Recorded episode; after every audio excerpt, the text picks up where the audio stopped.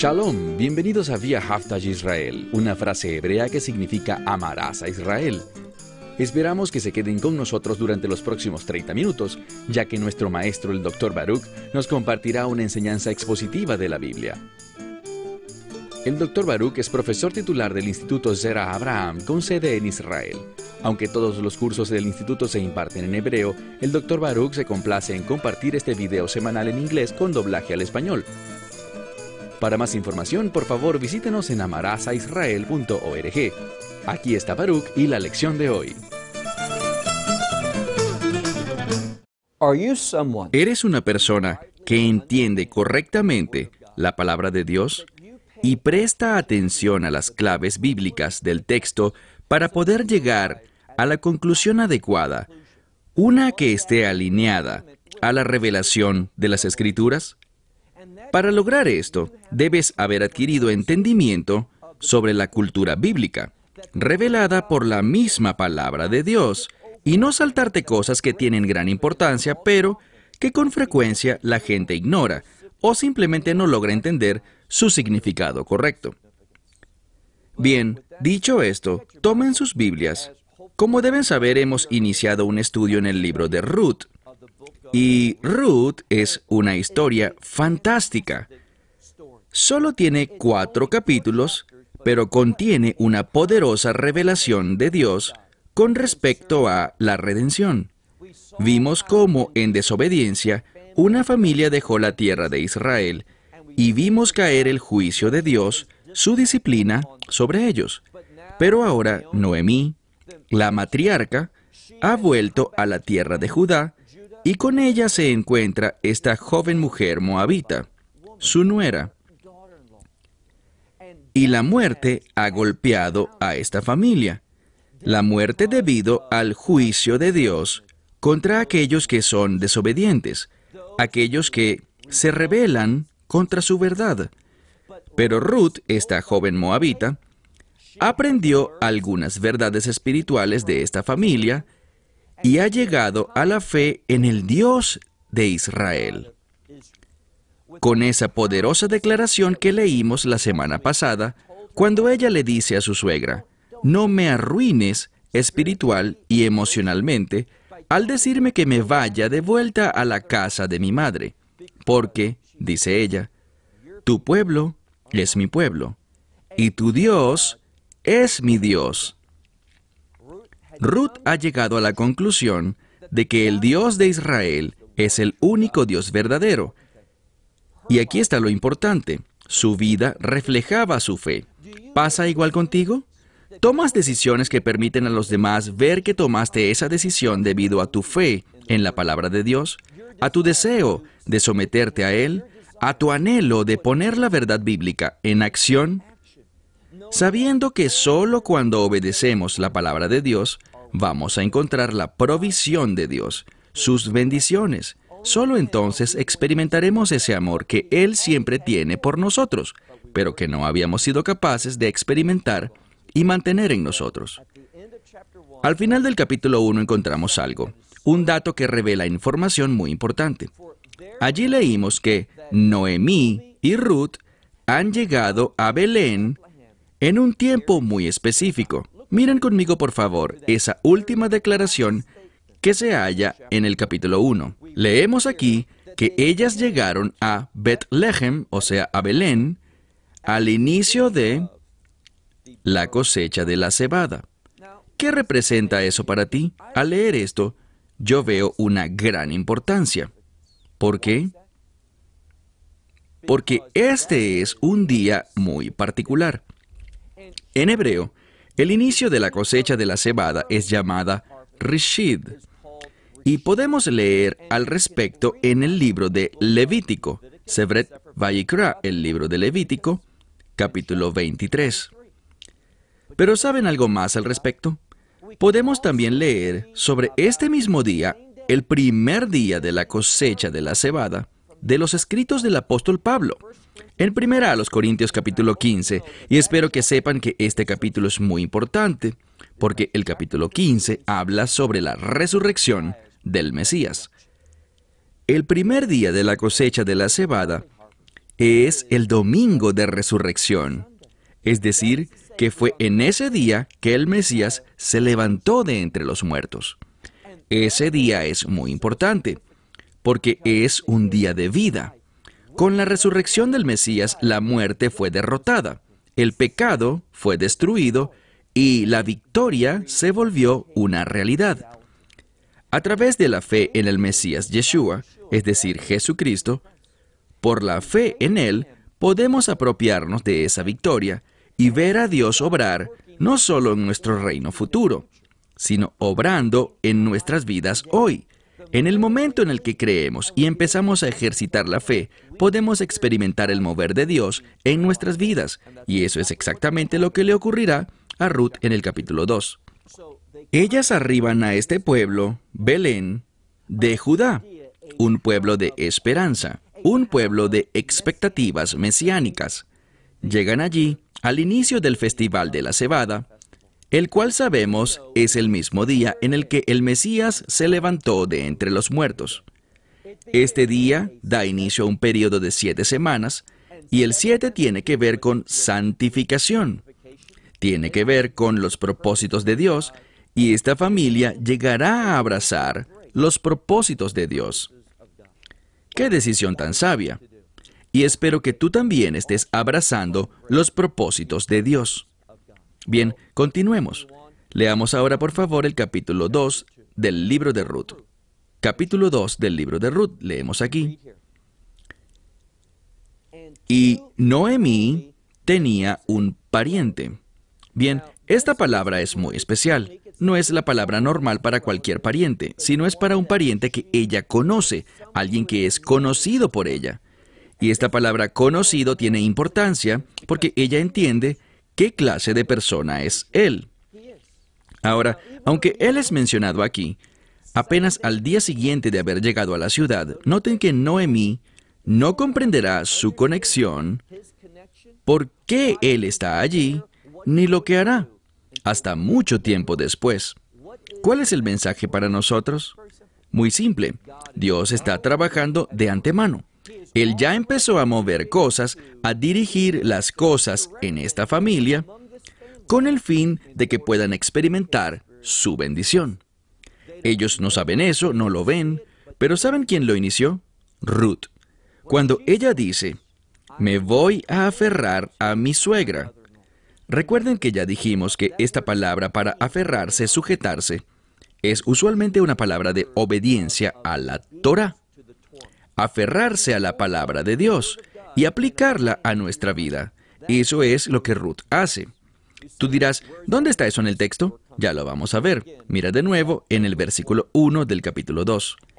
Y Noemí tenía un pariente de su esposo, y noten lo que dice sobre este pariente, este hombre. Ish Gibor Jail. ¿Qué significa eso? Un poderoso hombre de valor, es decir, alguien que es sumiso a Dios, alguien que vive de acuerdo a la fe, alguien que aplica la verdad bíblica en su vida. Y esa palabra Ish Gibor, un hombre, un hombre poderoso, bueno, Gibor puede ser héroe. ¿Y qué significa eso? Un libertador. Encontramos esta expresión Ish Gibor Jail en referencia al liberar o a este concepto de redimir porque entre la redención y la liberación existe una relación estrecha que las une.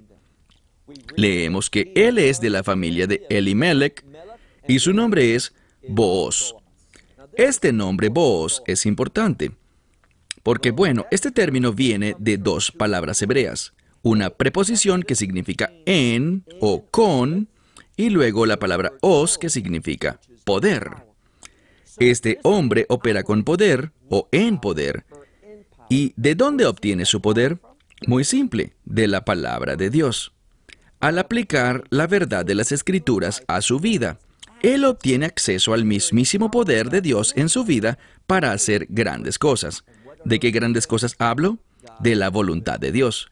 ¿Cuándo fue la última vez que tú oraste y dijiste, oh Dios, provéeme esto, dame aquello, haz esto, para que yo pueda ser obediente a tus deseos, para que pueda participar en tu voluntad. De eso se trata la fe. Esa es la victoria. No que tú logres lo que tú quieres lograr. Verán, el problema hoy es este. Existen demasiadas enseñanzas falsas que nos dicen que Dios está allí con el fin de ayudarte a lograr tus sueños. No es así. Dios está allí con el fin de que tú puedas someterte, obedecer y cumplir sus propósitos. Allí es cuando llega la unción, cuando tú le dices sí a Dios. Y eso es lo que vos ha hecho. Y eso es lo que Ruth está haciendo. Vamos a ver que cuando esta mujer, aun siendo una moabita, cuando ella dice, no, yo seré seguidora del Dios de Israel, yo seré parte del pueblo escogido de Dios. Cuando ella dice eso, no importa cuál sea su linaje, su nacionalidad, su origen étnico, a Dios no le importan esas cosas. Él nos lleva por fe a formar parte de su pueblo escogido. Él lo hizo por Ruth y lo hará por ti. Noten lo que dice, verso 2. Y Ruth, la moabita, le dijo a Noemí, yo iré ahora al campo, y noten lo que dice, yo recogeré, es decir, un tipo de cosecha o recolectar, dice yo, espigaré o recogeré de las espigas, detrás de aquel ante cuyos ojos encuentre gracia. Entonces, ¿qué está haciendo ella? Está utilizando verdades bíblicas. ¿Por qué? Existe un mandamiento bíblico en la Torah que dice que uno debe dejar los alrededores, es decir, los márgenes de su campo, los bordes. Bien, algunos dirán esquinas, pero debes pensarlo como un marco. Todos sabemos que los cuadros, los cuadros por ejemplo como las pinturas y demás, tienen un marco a su alrededor. Y eso es a lo que se refiere aquí con los alrededores. Nos habla de los bordes del campo de uno. Déjalos. ¿Qué tanto? Tú determinas eso. Tú puedes ser tan generoso, tan dadivoso, como quieras serlo. Entonces el borde puede ser muy delgado o puede ser muy amplio. No hay un estándar. ¿Quieres ser de bendición? Deja más. ¿Quieres ser restrictivo? No dejes tanto. Entonces, este es un mitzvah leilou sha'ar, es decir, un mitzvah sin reglamento, sin medida. Ella sabe esto, que el dueño debe dejar este espacio para los pobres, para los necesitados y también algo más. Que cualquier cosa que caiga mientras cosechas no la debes recoger del suelo, la dejas para los extranjeros, para la viuda, para el huérfano, para quienes lo necesiten. Ella lo sabe, ¿y cómo lo sabe? Bueno, alguien tuvo que enseñarle. Entonces ahora ella llega a la tierra de Israel, ¿y qué está haciendo? Está haciendo exactamente lo que Dios le instruyó hacer al pueblo judío. Porque para Israel la Torá no se llegó a aplicar a plenitud hasta que cruzaron el río Jordán, provenientes de esa misma región de Moab, cruzando hacia la tierra de Israel. Y entonces la Torah pasó a ser la ley para los hijos de Israel. Y vemos eso mismo con Ruth. Ruth ha dejado Moab, cruzó el río Jordán, llega a Belén, ¿y qué hace? Ella empieza a aplicar las verdades de la Torah, por lo que se va a recoger, a espigar, pero no lo que está en el campo, sino solo de los bordes y de lo que cae al suelo. Lean ahora el verso, versículo 2 nuevamente. Ella hace esto y le dice a su suegra lo siguiente, yo haré esto cuando encuentre favor o gracia ante los ojos de alguien en el campo que me lo permita. ¿Qué significa eso? Alguien que obedezca la Torah. Ella específicamente está buscando al dueño de algún campo que sea obediente a la Torah, que practique lo que dice la palabra de Dios, lo que ordena la Biblia, y dice, quiero encontrar favor con esta persona. Y la palabra aquí puede también significar gracia, que yo encuentre favor y gracia con este individuo, que aplica los mandamientos en su vida. ¿Y qué le respondió Noemí? Mira al final del versículo 2. Ella le respondió, Ve, hija mía. Bien, aquí vemos un cambio. Ya no la está llamando nuera. ella se ha convertido en su hija. Esto habla de una relación muy estrecha que se ha desarrollado entre Noemí y su nuera Ruth. Vamos ahora al verso 3. Fue pues y llegando, espigó en el campo, detrás de los segadores.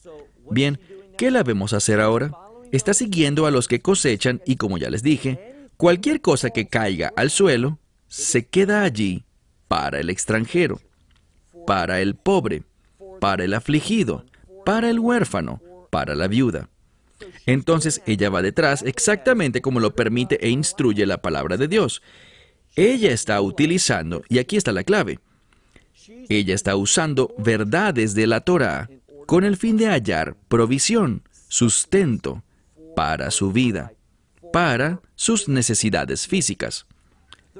La palabra de Dios es la instrucción que ella está aplicando y ahora ella está recibiendo. Entonces ella va, veamos el verso 3, y espiga en el campo detrás de los segadores y noten lo que dice. Vai y ker mikreja. Eso significa, un acontecimiento le ocurrió a ella. ¡Qué declaración tan hermosa! De nuevo, muchas veces nos saltamos estas cosas y no reconocemos su importancia. Esta expresión, que tiene que ver con un mikrei, un acontecimiento o un evento, es rara en las escrituras, pero cuando aparece tiene un significado importante. Recuerden a Eliezer. Él se fue con el fin de encontrar esposa para Yitzhak, es decir, Isaac, y él oró para que Dios hiciera que aconteciera.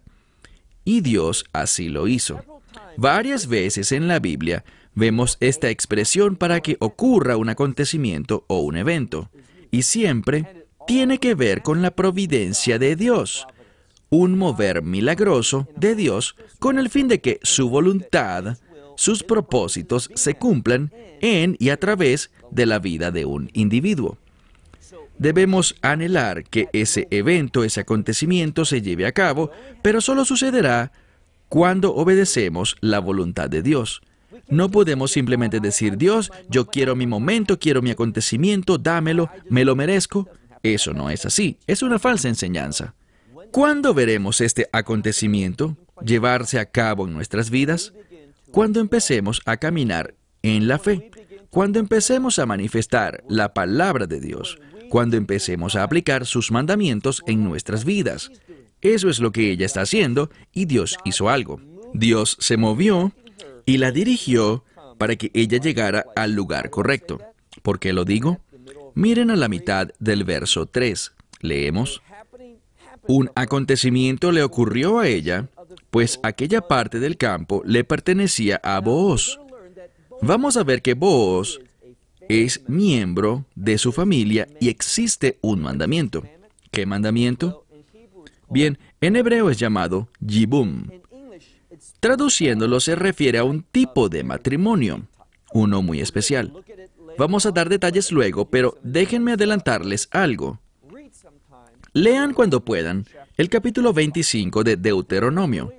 En la primera parte de ese capítulo vemos un mandamiento. Dice,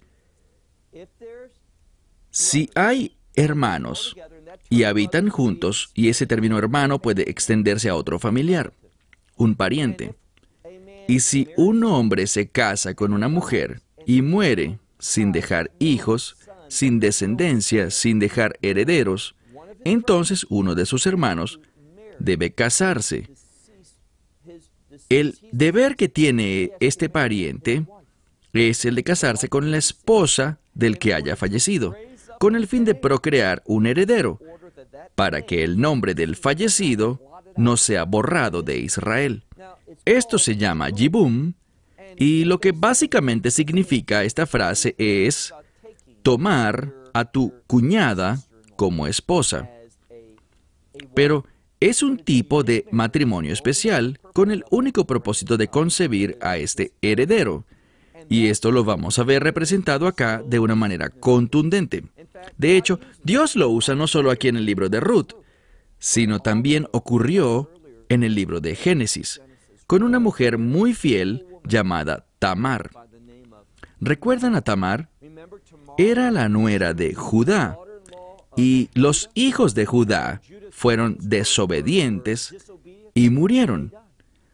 Uno de ellos debía casarse con ella con el fin de cumplir con esta ley, pero se rehusó. Él cumplió a medias, pero de un modo muy rebelde, y Dios lo mató.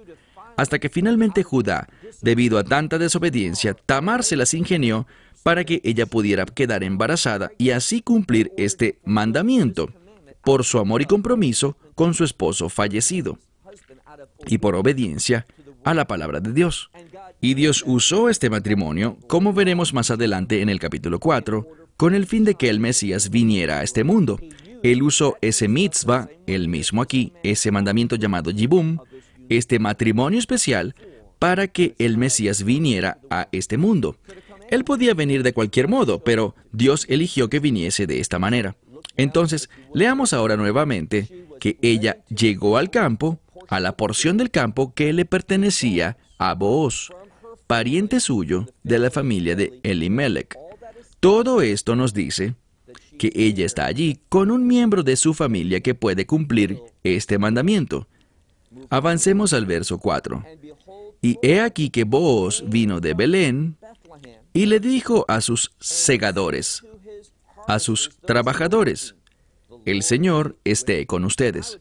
Yo pondría un círculo alrededor de esa frase, Hashem y Mehem, el Señor esté con ustedes. Bien, esta expresión imejem, con ustedes, es muy similar a la expresión imanu, que es imanu, con nosotros. Y si le agregamos el nombre simple de Dios, Él, imanu, Él, Dios con nosotros. Esta expresión con es muy importante en la escritura. Está vinculada a la redención. Por ejemplo, en el libro de jueces, ¿recuerdan a Gedeón el ángel del Señor se le aparece y le dice, el Señor está contigo. Esto significa, la redención viene, vas a experimentar la redención. Por eso cuando vos habla aquí, lo primero que dice es, el Señor esté con ustedes. Nos recuerda ese texto y su énfasis en la redención, ese concepto. Y ellos le contestaron, miren de nuevo el verso 4, Yeverejeja Hashem, que el Señor te bendiga a ti. Esta expresión encierra una información importante. ¿Cuál será? El propósito de la redención es que podamos experimentar las bendiciones de Dios. Lo diré nuevamente. El propósito de la redención, verán, Dios es un Dios de bendición. Él se deleita en proveernos. Él quiere que recibamos lo que Él tiene para nosotros. Pero la manera como accedemos a su provisión es a través de la redención. Si no hemos experimentado la redención, no experimentaremos las bendiciones de Dios. Así es como la escritura se las ingenia para enseñarnos esto. Y vos le dijo al joven que estaba a cargo de los segadores, es decir, el supervisor, ¿de quién, o sea, de quién es esta joven? ¿A quién le pertenece? Bien, ella está allí trabajando, pero normalmente los que trabajan allí son hombres con algunas mujeres jóvenes trabajadoras de esta propiedad o de esta granja. No entraban extraños a menos que estuvieran practicando ese mandamiento, y que en todo caso era una tarea que hacían primordialmente los hombres. ¿Qué más encontramos? Boaz se dio cuenta de esto, de este hecho inusual, y noten lo que dice este joven que supervisaba a los segadores. Respondiendo dijo, Esta es la moabita que ha vuelto con Noemí de los campos de Moab. Entonces ella, aparentemente, ha pedido permiso para hacer esto. Se le ha concedido y ella dijo quién es, una mujer moabita, que es la nuera de Noemí. Verso 7. Y ella ha dicho, te ruego, por favor, que me dejes espigar entre las gavillas detrás de los segadores. Entró pues y lo ha estado haciendo desde la mañana hasta ahora, y solo por un instante volvió a su casa. Lo que está diciendo es que ha estado trabajando diligentemente, utilizando el mandamiento de Dios para poder recolectar las sobras que quedaban, lo que cae en esos bordes con el fin de tener con qué comer. ¿Qué es lo que ve vos? Él ve a una mujer gentil que está utilizando la Torah para hallar provisión, con el fin de ser una bendición no solo para sí misma, sino para su suegra, esta señora anciana llamada Noemí. Y noten cómo él responde. La rechaza. ¿Dice acaso que la Torah es solo para judíos y que regrese a Moab? Ustedes no tienen derecho, esto no es para ustedes. No, fíjense, verso 8.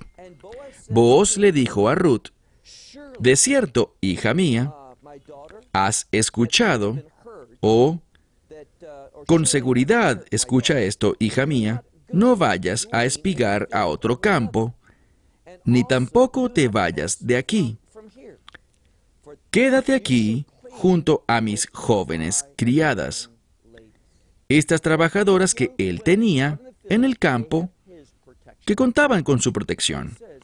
Él dice, escucha esto, y la llama hija mía, un término de amor, de afecto, de la forma más pura. Él quiere proveer para ella, él quiere tratarla a esta joven gentil como parte de su familia, como a una hija, que ella pueda integrarse a este grupo de mujeres jóvenes que cuentan con su protección, porque le pertenecen a vos, para que nada la dañe porque existía el riesgo, y lo veremos luego, el riesgo de que a una mujer joven y soltera que se encuentre expuesta entre los hombres, que Dios no lo quiera, algo malo le sucediera, algo inapropiado. Entonces él dice, no quiero que te vayas a ningún otro lugar, quiero que te quedes aquí, hija mía. Qué declaración tan fuerte de testimonio. Y dice luego, que tus ojos miren bien el campo, en el cual ellas están cosechando. Y ve tras ellas, porque con seguridad he ordenado a los criados que no te toquen. Y si tienes sed, ve a las vasijas y bebe de lo que los criados hayan extraído. O sea, yo también proveeré para ti agua, no tienes que procurarla, tú la vas a tener. ¿Por qué hace esto? Porque ha reconocido a una mujer obediente a la palabra de Dios. Y cuando obedecemos, hay bendición. Esta es una declaración poderosa. Esto revela verdad para la vida de todos nosotros. La pregunta es, ¿serás lo suficientemente sabio para aplicarlo a tu vida? ¿Obedecerás la palabra de Dios o no? Bien, cierro con esto. Hasta la próxima semana. Esperamos que te hayas beneficiado del mensaje de hoy y lo compartas con otros. Por favor, haz planes para unirte a nosotros cada semana en este momento y en este canal para otra transmisión de amarazaisrael.org. Nuevamente, para obtener más información sobre nosotros, visita nuestra web amarazaisrael.org, donde encontrarás muchas otras conferencias de Baruch en formato de video. Hasta la próxima semana. Que el Señor te bendiga en Yeshua Hamashiach, Jesús el Mesías, mientras caminas con Él. Shalom desde Israel.